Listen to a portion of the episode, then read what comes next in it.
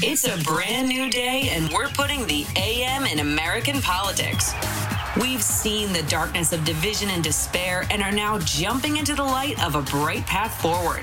Progress is here, and we're sharing its story with you, for you, all with the help of Signal Boost. Now, here are your hosts, Zerlina Maxwell and Jess McIntosh.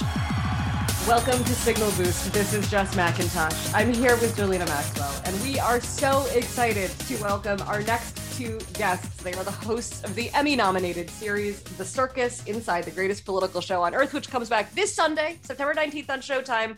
It's Jen Palmieri and Alex Wagner. Thank you so much for being with us this morning. Hello, friends. It's Hello. Great to hear your beautiful voices. I, it's like people, people, we get to talk to people. We like, um, not that we don't like other guests, but I feel like this segment, we're particularly not every guest has like been our great boss way. Or we have known for, I mean, when, when was the first time I started going on Alex Wagner's oh show? That was like twenty eleven. God. It's been, and you were like a, wow. just a shooting star from the beginning. Like, oh, I was like, this true. girl, who is true. this person that needs true. to be in all of our lives with great frequency? God bless. I love you guys. You're doing great work. It's you're the true. you're you're the the the generals of the revolution. It's a thrill to be with you guys. I love it. So Jen, I was thinking before um uh we were coming on air about when the circus came to the campaign. That was what I was thinking about. Um, actually, and because they came to the campaign a bunch of times in twenty sixteen, and I remember actually in one of the episodes you saying in a, in response to a question like, you know, you feel confident and sort of great about this election, you know, um, Hillary's in the lead and everything, and you were like, no, this is an existential threat to humanity. Um, and I just I think about that a lot because I think that a lot of people probably think that, you know, it was like sort of the S N L kind of campaign where everybody was like, we're we're chilling out, we're drinking champagne right. or whatever, but everybody walked around with that existential dread. Now that we're living through that, um how do you feel? I don't know that Jen is on right now, guys. I feel, I feel like we sure. might I feel, I feel we might like lost the, her I oh, think we, we might have lost well, her. Alex, so I can, I can ask you feel. I can ask you I'm the same question about it. Well, no, yeah, I can ask you I the mean, same question. Essentially, because we're living through we, it. Yeah, we are. I mean, I think, you know, Jen's perspective on this is rad- it, she she understands, I think, the emotional end of the existential dread in a way that none of us can, because she was with Hillary Clinton right. the night of uh, the twenty sixteen defeat. And I think that that's scar tissue that you never really excise, but far be it for me to, you know, to speak for the great Jen Palmieri, who hopefully will be joining us soon. But I'll just say, you know, I think... I think that we make a mistake when we focus too much on twenty sixteen being this sort of um, like A D B C line in the sand as far as the the falling apart of our democracy and the kind of existential threats to our um, national peace really coming to the fore. I mean, I think the dread, the the, the threat began before twenty sixteen, right? Yeah. I, I often think of yeah. Trump and his victory as the harvest. Um, and by the way, it's a harvest that you can keep reaping, apparently, because yes. let's just talk about twenty twenty-two and twenty twenty-four. But this, the, the, the seeds of Trumpism and the um, pernicious nature of it, this, this began, you could say decades ago, but yeah. really, I think, quite in a pronounced fashion in the Obama years, where right. you really saw explicit racism, a real cleave in the country, and nobody could quite. I mean, I think people in the Obama administration would would say, "Oh, we know, we knew what it was," but I think of a lot of a lot of Americans were in denial about how deep the cleave was, how how profound the fracture was, and twenty sixteen was a revelation. And I think now we're grappling with the implications of all of that. Like, it's not going away. It is uh, metastasizing in a lot of ways. And I think the complicating factor is, you know, Trump is not necessarily on the national stage. He exerts a huge amount of influence, but his thinking, his D N A is spread all over the country, and it's in the groundwater now. And I think the big question before us as journalists, as citizens, as people who care about the survival of one of the great democracies in the world is, I mean, ha- can we get back to, a, a, a, you know, a more perfect union? Can we even, I mean, we're certainly not there right now. We're, there is no, I mean, I, I, I spend time in Washington. I spend time out in the country. I'm in Florida today. And um, the two sides are farther apart than any time in my lifetime. I think probably even in the last century. I mean, we are, this feels like the mid eighteen hundreds. And um, we almost didn't make it through that one. Um, and we have technology to abet the fracture. And that is very, very, very distressing. News, information, and technology exist in a way to promote the cleave and the fracture and the dissolution of the ties that bind in a way that they didn't one hundred seventy years ago. So... yeah, sorry, that was a mouthful. No, I mean, it's it's it's all accurate. Like it's all mm-hmm. like this is this is why the, the the conversation about studying accurate American history is so important right now. Like I we would not be sitting here if we had a better handle on how our country works, has always worked, the things we have always been fighting against, the things we have always perpetrated on our people, the way the political divide hurts people, the way that gets uh, the way the wedges are used. Um, we, we just, we just don't have a grasp of that. Like we, we learned the dates of wars. Like that was yeah. really, well, we, I think it. we also were taught that it was behind us. I mean, that's yes. part of like the American project is like, go West, young man, move forward. Right. You know, we're always inexorably heading towards, if not progress, you know, we're always moving in America. Right. We're always looking at the next thing. And that is um, exhilarating in terms of innovation and, um, a lot of other things that make America great. It is not, it is not particularly useful when it talks, when we're, we're talking about sort of structural inequalities, the legacies of the past, which still live with us. We're not really right. good at living with the past in this country. No, no, we're certainly not. So The Circus is, is one of those shows that like gives you a look sort of behind the curtain at like how mm-hmm. this all works, like how does politics happen? How does it happen to you? how, how in this moment, do you guys choose which threads to unravel? Like we, we started the show talking about like the intersections of all the various dystopias that we are living in right now. You guys only have eight episodes. like, yeah, it's true. What, Listen, what do you it's, do? It's, it's, it's, I'm going to say two things. One, I'm happy to answer that question. And two, I see in my gallery view that Jennifer Palmieri's iPhone has popped up. So let's Welcome, not ignore Jen Palmieri. That beautiful woman on the other end of the Zoom.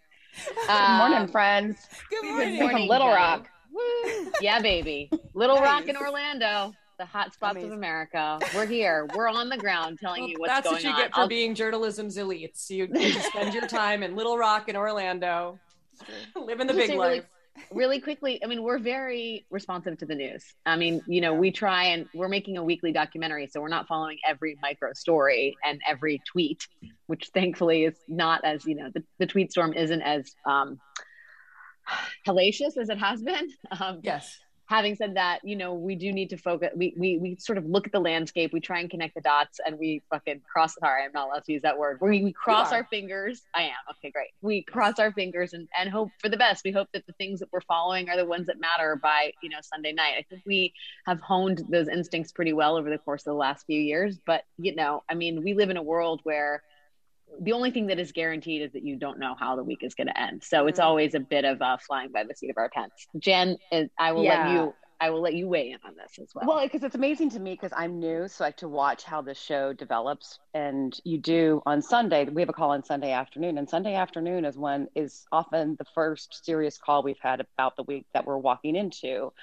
Um, and it's just the confidence of having done this show for five years that they know you can start shaping the show on Sunday morning and get a show on the air Sunday night. That's super wow. high quality. And I don't know if you, I don't know if y'all mentioned that it's Emmy nominated. So I yeah, baby. Came up. Yeah. Oh, okay, good. I just want, I just don't know if that came up while I was my, while my, while my phone dropped.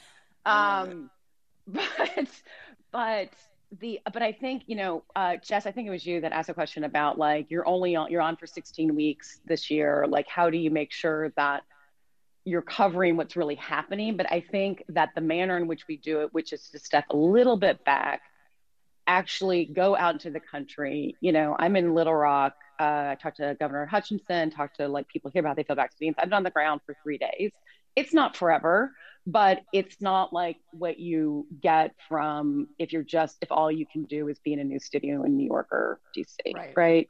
Yeah. So I think that even though we're only on for sixteen weeks, we're out in the country. So you just get like, there are individual issues like vaccinations that are like flare-ups of a larger trend in America, right? So what I hope that we capture is what's at the root of the larger trend. Like in Arkansas, people are, you know, are upset about, weirdly not upset about getting vaccinated. Um, I've only talked to one person here who's not vaccinated, but the government telling them now via Biden's workplace mandates that they have to be. I didn't, I only talked to one person who thought that was a good idea, you know, so it's like, it's really like something else that's at the root of it. And I think the show gets, you know, and I think that's why even in the post-Trump era, the show continues to grow, because people are trying to understand it's something, you know, he was sort of a distraction. He's a little bit out of the way. They're really trying to understand, like, well, what what's at the root of what's that division that's happening in America? Yeah, I feel like we've stopped knowing who we are. Like, I don't feel like anybody anywhere yeah. in this country, right or left, has a sense of who we are as a country, in part because there, there seem to be two countries in one, but also we don't talk to each other anymore. Right. You know, like, we, we, we there is not a national dialogue about almost anything. And um, it's America is a great big mystery. And one of the advantages of the show is that we get to kind of slowly pull a string and try and unravel it every week. That just sounds like a tagline to like a poster promoting the circus, doesn't it? But, but also, but it's true. But to that point, I feel like part of it is that we don't know ourselves, and the things that we do know that are bad, we lie about those things. So like, for example, yeah. during the whole brouhaha recently over critical race theory, I mean, it wasn't, it's like we, we, we do step back and we go, why is this happening? It seems like a lot of people all of a sudden care about this this one area of legal study and legal theory that you only learn in law school um, elective classes, not even in the basics, right? It's not on the bar exam. It's like you, you, you, this is a very specific thing, and it seems like people all at the same time are upset about it. In what way, when you're talking to regular people, do you see the impact of the coordination? Right. So because some of these things are happening for a reason. They're funded by, you know, not grassroots, but astroturfing right wing um, organizations that are exploiting the divisions that are that exist for real, but they're making them worse. And I feel like that's part of what's been happening, especially in the post-Trump era, where Trump himself is not like necessarily the catalyst for the, those divisions being exploited so much. That's a question for either of you, actually. Well, I mean, like I, I interviewed groups of a right-wing militia like before the election. And what was so stunning to me, um, what was so unbelievable was the the, the degree to which um, the, the, the, the information genie could not be pack, put back in the bottle. Like, these are people who were forsaking Fox News because they thought it was right. too um, mainstream. You know, social media...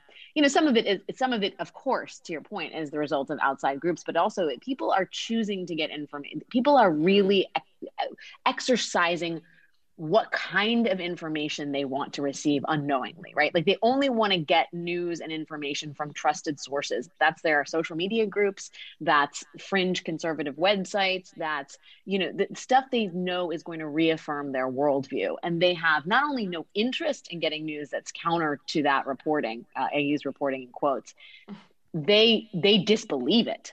And that's really a problem. Um, so like, I, I mean, and I really honestly, whenever I'm, you know, and when we talk to people on both sides of the aisle, which is another thing that I think makes the show critical viewing, is you really do hear from like everyone from right-wing militias to, you know, Pramila Jayapal to, not that I'm comparing them, but we have people who are just from radically different places in America and have radically different understandings of what's going on in American politics.